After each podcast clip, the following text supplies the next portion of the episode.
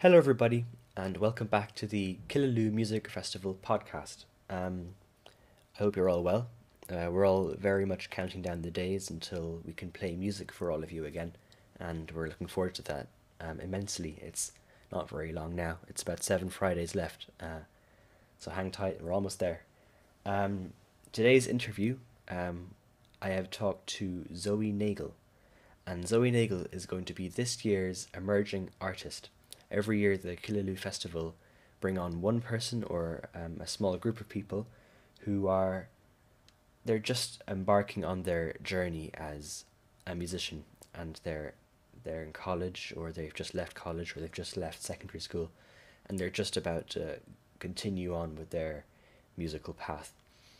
And it's always wonderful to be able to listen to them every year. Um, it's a lovely moment in the festival when you um, you stop listening to the people who've done it for quite a long time and you find someone who's completely new, the next generation, and it's it's a lovely thing.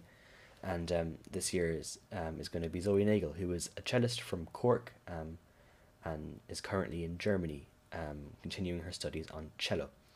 So I managed to chat with Zoe earlier in the week, um, and this is um, the interview.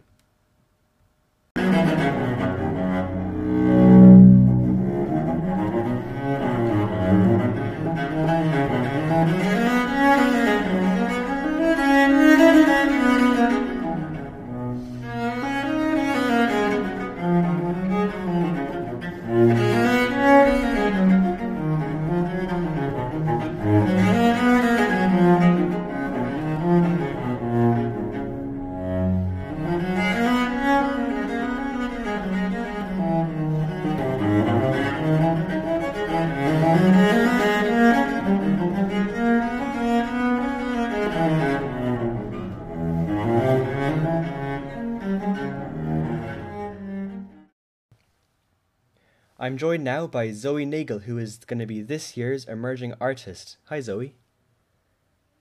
Hi, Carl. Thank you so much for having me. No problem at all. Um, you're not in Ireland at the moment, are you? No, I'm in Munich at the moment. I'm studying over here in the Hochschule für Musik und Theater, and I'm in my second year. So I'm not at home. I'm I'm over here for the time being. Amazing. And how's it going? It's going great. It's absolutely it's lovely to be back because um, obviously last year it was very disrupted and uh, yeah, as it was for many people. But it's really really nice to be back and to be kind of um, yeah enjoying being in school and being able to have regular lessons and chamber music and hopefully orchestra in the not too distant future. So Yeah, I'm fingers very crossed. happy. Yeah, that's amazing. Has anything like big happened? I mean, like I know there's a lockdown quite recently, but um, has anything sort of happened that really stands out? It's it's um I suppose in terms of lockdown it's been quite similar to at home. Um most things closed. Um but honestly what I think is a big deal for me anyway is just being able um to have in person lessons with my teacher again. Um because there was such a long period of time over the last few months where that wasn't possible. So that has been that has been really um, just amazing to have that again, and yeah, and really would definitely regret that as a big thing. Yeah, no face to face lessons are really quite rare these days, aren't they? Yes, absolutely, absolutely. So we're very lucky that um, over here school has made uh, such a big effort to, you know, bring in um, regular testing for students. So, you know, um, they're kind of really trying to make it as easy as possible for things to go back to normal as quickly as possible. Yeah. Um, which, yeah, is I'm very grateful for. Yeah, that's that, that sounds great. Um, so I can Yeah. then maybe assume that you're going to do music then after this happens. Like this is your future career. Yes, yes, Um, definitely. so you, how many more um, years have you got? That's something that I'm absolutely certain about. How many more years have you got? I've got two more years after this, so I've yeah, two two just over two more years, um, which uh, I'm excited about. Brilliant. Um, and I know it's quite a long way into the future. I mean, as you just said, two years. Um, but do you kind of know where you're going to head off to then? Um, well, ideally, I'd I'd love I definitely love to do a master's when I'm finished my bachelor's. Um, I it's not something that I've uh, I haven't made any concrete plans yet, but um, I absolutely love being um, in Europe, kind of mainland Europe. It's just Yeah. so rewarding being in an environment which is it's it's just the attention and dedication to the arts over here and classical music specifically, especially in Germany. Um, it's just an extremely inspiring place to be. So Yeah. um, I'd definitely be interested in maybe um, staying here for, for, for as long as possible. yeah, I'd say do that if you can, absolutely. yeah. Um, so uh, now tell me about your program choice for your concert. Um, you've got three items, is that right? That's right, yeah. So, um, well, first of all, I'm going to be playing with Clara Ziegler, who is an absolutely wonderful pianist and a wonderful person. So, I'm really, really excited to be playing with her. Um, we're very fortunate that we're both in the same place. She's based in Munich. She's uh, she lived here, um, so it's lovely to be able to that we're not going to be there won't be issues with travel or restrictions, and that we'll be able to play together. Um, as far as our program goes, um, I'm going to be playing the third suite by um, Bach in C major, which is just incredible. It's for me anyway. It's an extremely joyful, triumphant piece to listen to and play. Yeah. Um, so I'm very, I'm, I, I love playing it, Yeah, and it's I'm quite a exci- excited big thing to share it. uh, this year for the festival, isn't it? Bach runs really through most of the program. It was um, Katherine Hunka's starting point for the programming.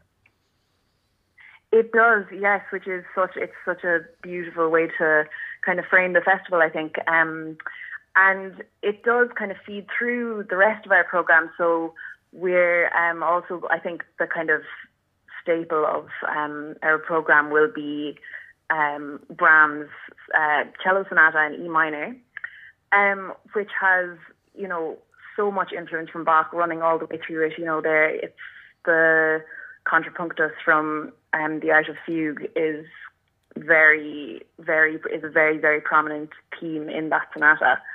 So it's um, it's very nice that it's that everything comes back to Bach always. But it always does, doesn't it? Everything comes back to Bach. yeah, ab- absolutely, absolutely. We'd be lost without him.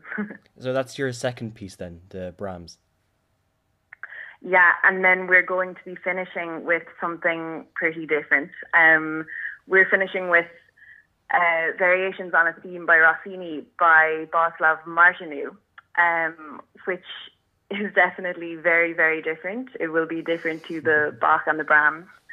Um, I I think it's an absolutely brilliant piece. The theme is so well known, and it's just one of those those tunes that I think everyone everyone would have heard at some point. Do you mind me Um, asking what the theme and is? And then, pardon. Uh, do you mind me asking what the theme is?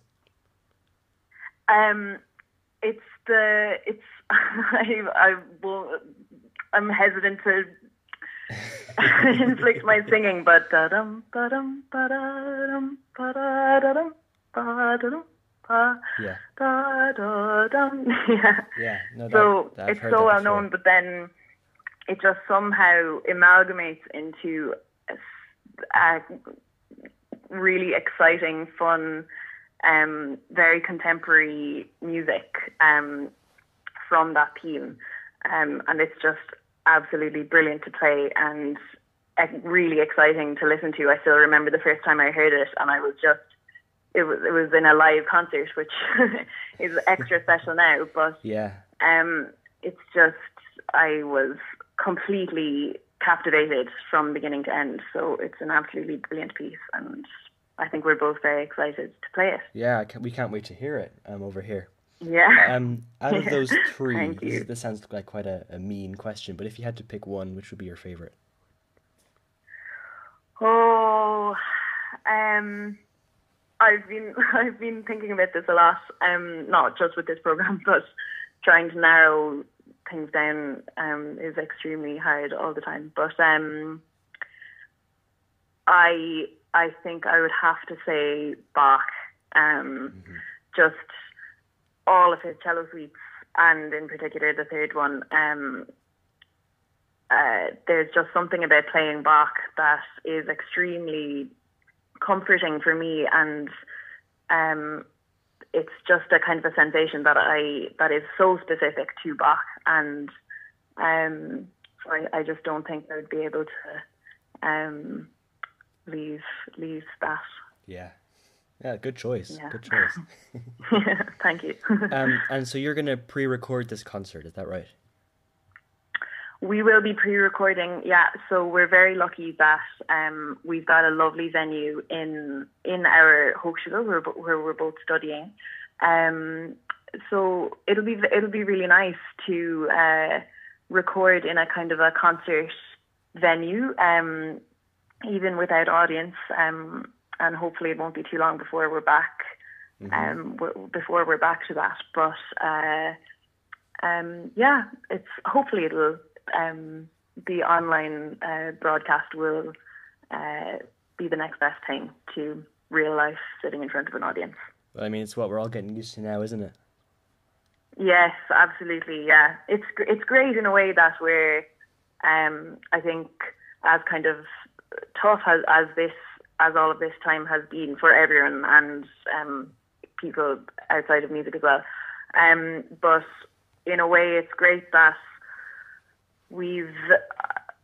I've, well, I can only speak, speak for myself, but it's definitely kind of pushed me out of my comfort zone in terms of adapting to, um, you know, recording video. Um, it's really kind of t- taught me how important it is to um, be mindful of those things and how and how rewarding it can it can be to um yeah invest time in learning about doing those things properly because it, it, it definitely has made a huge difference in the past 12 months. Yeah, absolutely. It's a learning curve for all yeah. of us.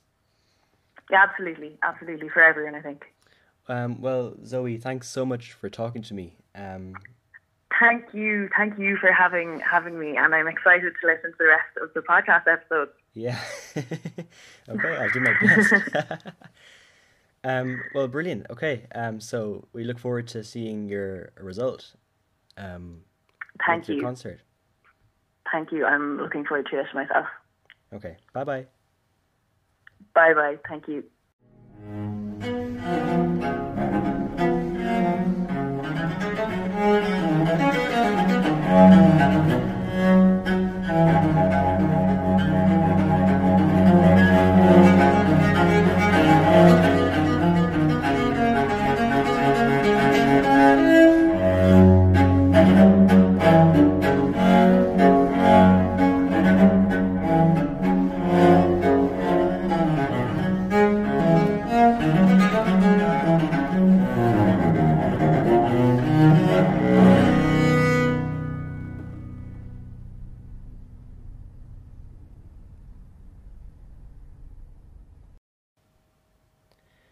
It's astounding how when people are so far away from each other that we can still have these um these conversations and then we can even show these conversations to you. I I think it's just incredible um the possibilities um nowadays and I suppose we as human beings have become so reliant on it um because of this whole last year. Um but it's still it's truly wonderful that it's possible to do these things. Um, so that was Zoe Nagle, um, and I thank her sincerely for taking the time to sit down um, and talk to me for a little bit. Um, coming up, I'll be discussing all three pieces that she mentioned um, that will be played in her program um, in her concert.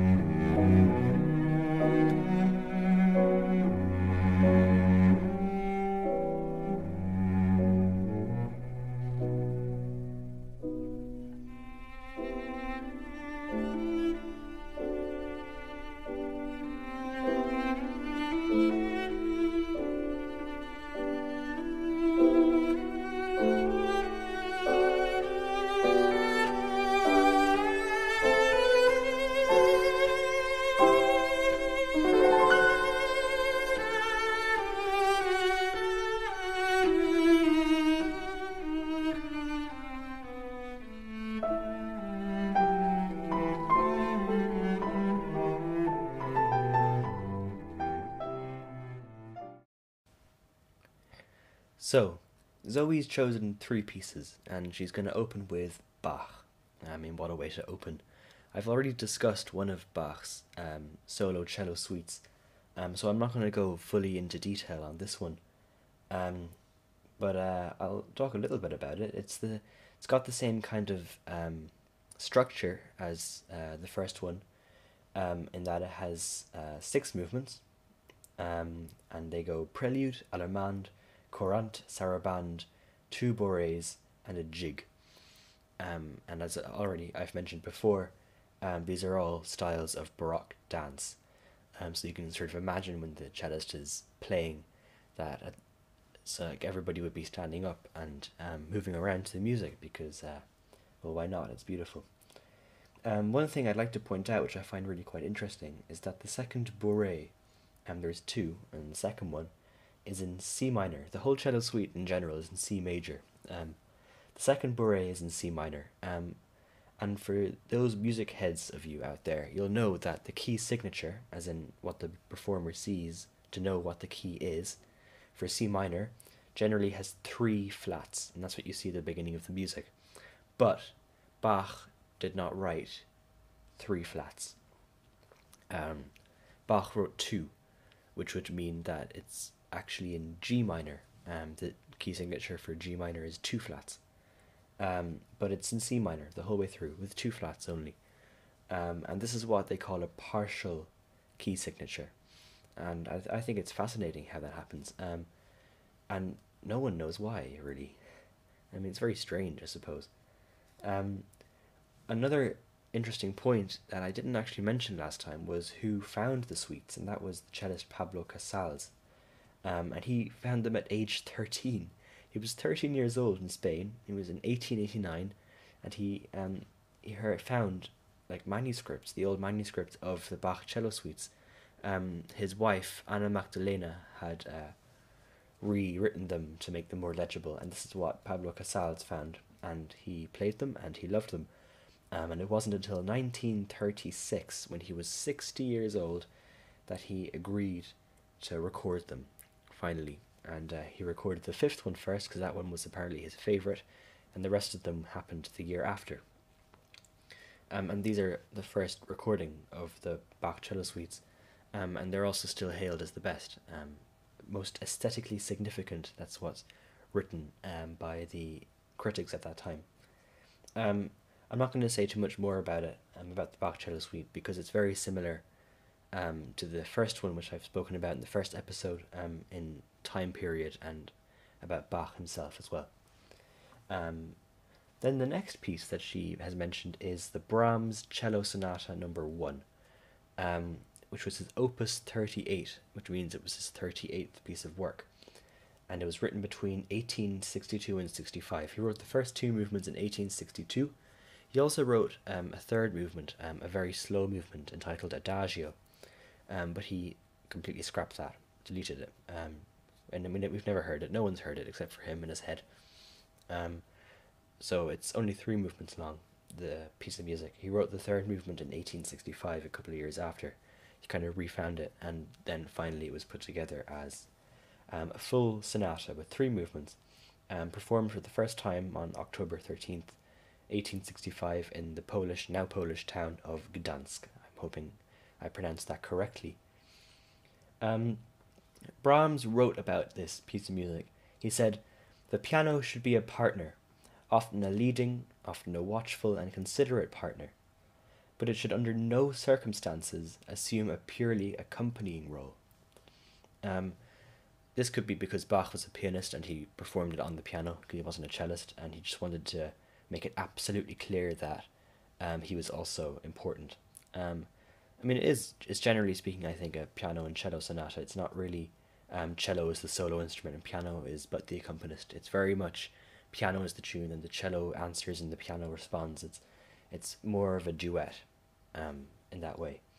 Um, and I think that's what Brahms was trying to say. I don't think it was because of his bias for the piano, um, but if it was, then you know, fair enough. Um, he dedicated the cello sonata to a friend of his, um, whose name was Josef Gansbecher. No, Gensbacher, my bad. And um, he performed it with him, with Josef on cello, privately in front of some friends first. And the story goes that Brahms was playing extremely loudly, not at all like what he'd said before about the piano being um, an accompanist and a partner equal in that way. He was playing louder, louder than the cello, um, inconsiderably louder, louder than what he should have been. Um, the exact words was that he he growled through the piano and roared um, through the fast passages, and you know, poor cellist. I mean, the piano, as it is, is a very loud instrument, um, and then up against an instrument like the cello, um, which isn't the loudest of all instruments really. It's a string instrument; they're not that loud. And um, Joseph apparently stopped halfway through the um, the third movement, and he complained. He said to Bach, "Look, you need to stop playing so loudly. I can barely hear my cello." And apparently Bach just turned around and said, "Lucky for you too," and he continued playing. Um, so, I mean, I mean, yeah, say Bach and Joseph had that kind of relationship. It was, uh, I think, I don't think Bach um, thought he was the best cellist around, um, but they were still friends, and in that way, he was sort of taking the um, taking the piss, I suppose, um, but also could have genuinely thought that there was better people around that might be able to play the sonata um, and that's I would consider that the first performance, not public, but in front of friends. Um, and as Zoe also mentioned, Bach is prevalent in this music as well. Bach is prevalent in most music of this time. The the German um, composers, um, including Fanny and Felix, um, they were all being heavily influenced by Bach, um, Schumann as well, um, and they were all incorporating Bach somehow in their music, um, and this is no exception. Uh, the principal theme of um, the movement, the first movement, and the fugue in the third movement are based off the um, fourth and thirteenth contrapunctuses um, of the art of the fugue, um, Der Kunst der Fuge, um, which is one of Bach's other very well known works. And, um, and Brahms loved these themes and he used them in his music. Um, the fourth one, the fourth contrapunctus being in the first movement, and the thirteenth being the fugue of the third movement. And um, this cello sonata was hailed in Europe as one of the finest pieces available for cello at that point, um, solo cello repertoire. Um, and it was properly popularized in London, in England of all places, um, by Robert Hausmann. And Brahms was so very grateful for this, for this popularization of his music by Hausmann. So much so that when he wrote his second cello sonata a couple of years later, he, um, he dedicated it to this man, to Robert Hausmann. And that was, I think, um, his way of just showing his gratitude um, for what he did. The final piece that um, Zoe will be playing is um, the Bohuslav Martinu Variations on a Theme of Rossini. Um, Martinu has been played before in the festival, um, only one of his pieces. Um, he wrote a lot of music, um, 400 works, over 400 works in total, six symphonies, 12 operas, 28 individual solo instrumental pieces. He wrote a lot of music. Um, uh, he grew up very poor. His father was um, a shoemaker and a ch- um, uh, church bell ringer. Um, but his musical talent was recognized early on. And this is what I love. It's a beautiful story about how his home village pooled together to help him to fund his um, going to Prague to learn music properly there. Um, and um, according to um, files and archives and so on, he was just not cut out for it. He felt that, and his teachers felt that too because he was expelled um, from the school on account of incorrigible negligence, uh, which I think is quite funny. Um, he was exempt from the army then in the First World War in 1914 um, because he became a violin teacher, and teachers were um, were looked over in that sense, and he also had um, a bit of ill health at that point as well. And during this time, he managed to play in the Czech Philharmonic because uh, some of the musicians there had been drafted into the war and there were vacancies. So he joined the Czech Philharmonic, and um, this was where his music began being recognized, was beginning to be played um, by this orchestra. And um, it's thought that at this point, while he was um, doing his um, Prague moment of his life, uh, Debussy, Claude Debussy was his biggest influence and the one who made his music what it was at that point. Um, he moved to France after a while in 1923, a couple of years after the war, and he continued his musical education there because at that point he kind of realized that this was definitely what he wanted to do. Before that, he'd been kind of a young teenager, dropped off in Prague, and still not entirely sure of where he wants to be. And I think that's probably why he was expelled. Um, so he then continued in France. In 1923, he studied under Albert Roussel. And um, in this case, Debussy became um, sort of old music for him, uh, and his new influences were Igor Stravinsky and American jazz, which was just becoming um, known in Europe at that time. Um, the story goes that he carried a postcard um, uh, about his hometown with him in his pocket. It was a picture of the church um, in which his father had rang the bells. And um, this um, was believed to be uh, a huge source of nostalgia um, for Bohuslav. And uh, it also is um, probably why he incorporated so much Czech folk music in the music of this time, of his French. Um, his French visit, um, which spanned from 1923 to 1941. He didn't want to leave France, and we know that. He left in 1941. Um, it was not long after the Germans had invaded France, um, Second World War at this point, and he moved very quickly to America with his wife. He found a wife, a French wife. Um, and he arrived, and the very first thing that was published in America by him was his variations on a theme of Rossini. He couldn't speak English at all, and he had no job. It was a huge risk. But luckily, the conductor of the Boston Symphony Orchestra um, at that time, Serge Koussevitzky, helped him a lot. He helped him and a couple of other composers in the same boat, for example, Bela Bartok, and he played their music um, for the public, um, which hugely boosted Martinu's um, uh, fame and um, acknowledgement in America. Um, the theme from his variations comes from Rossini's opera Mose in Egitto, um, which is Moses in Egypt. Um, not a very well known opera by Rossini. He wrote so many, he wrote like 39.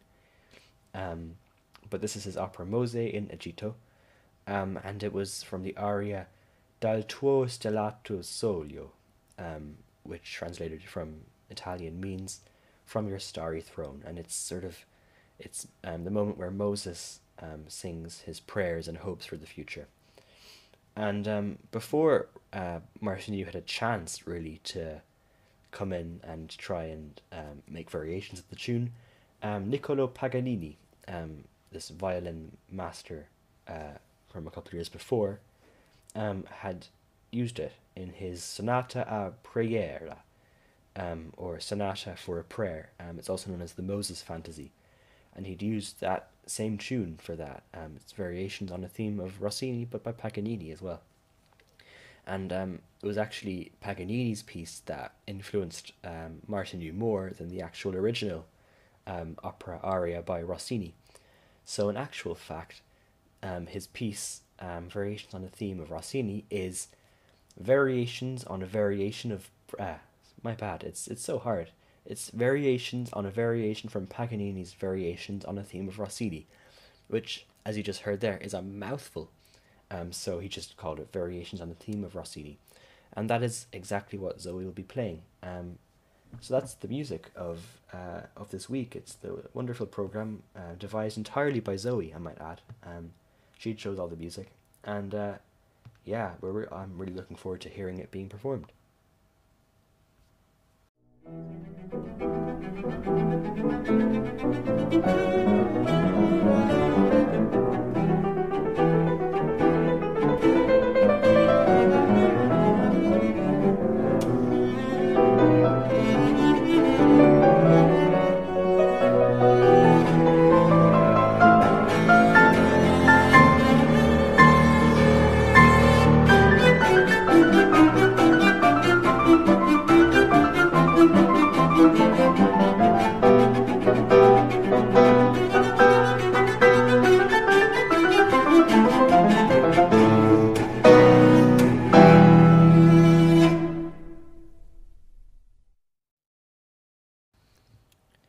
So that's it now for this week's episode.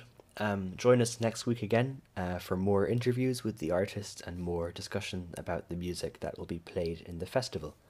Um, our social media accounts are well up and running now. They've been kicked back to life, um, and they are Instagram at Killaloe Music Festival, We're on Facebook at Killaloe Chamber Music Festival and Twitter, Killaloe F. Um, the Spotify can be found on Apple Podcasts, Spotify, Radio Breaker, and Google Podcasts. And don't forget to check out um, the website, which is, as always, killaloemusicfestival.com, where you can find information on tickets, um, concerts, artist list, um, program, and a lot more, including links to the social media as well. Um, so thank you all very much for listening, and I look forward to talking again next week. Thank you.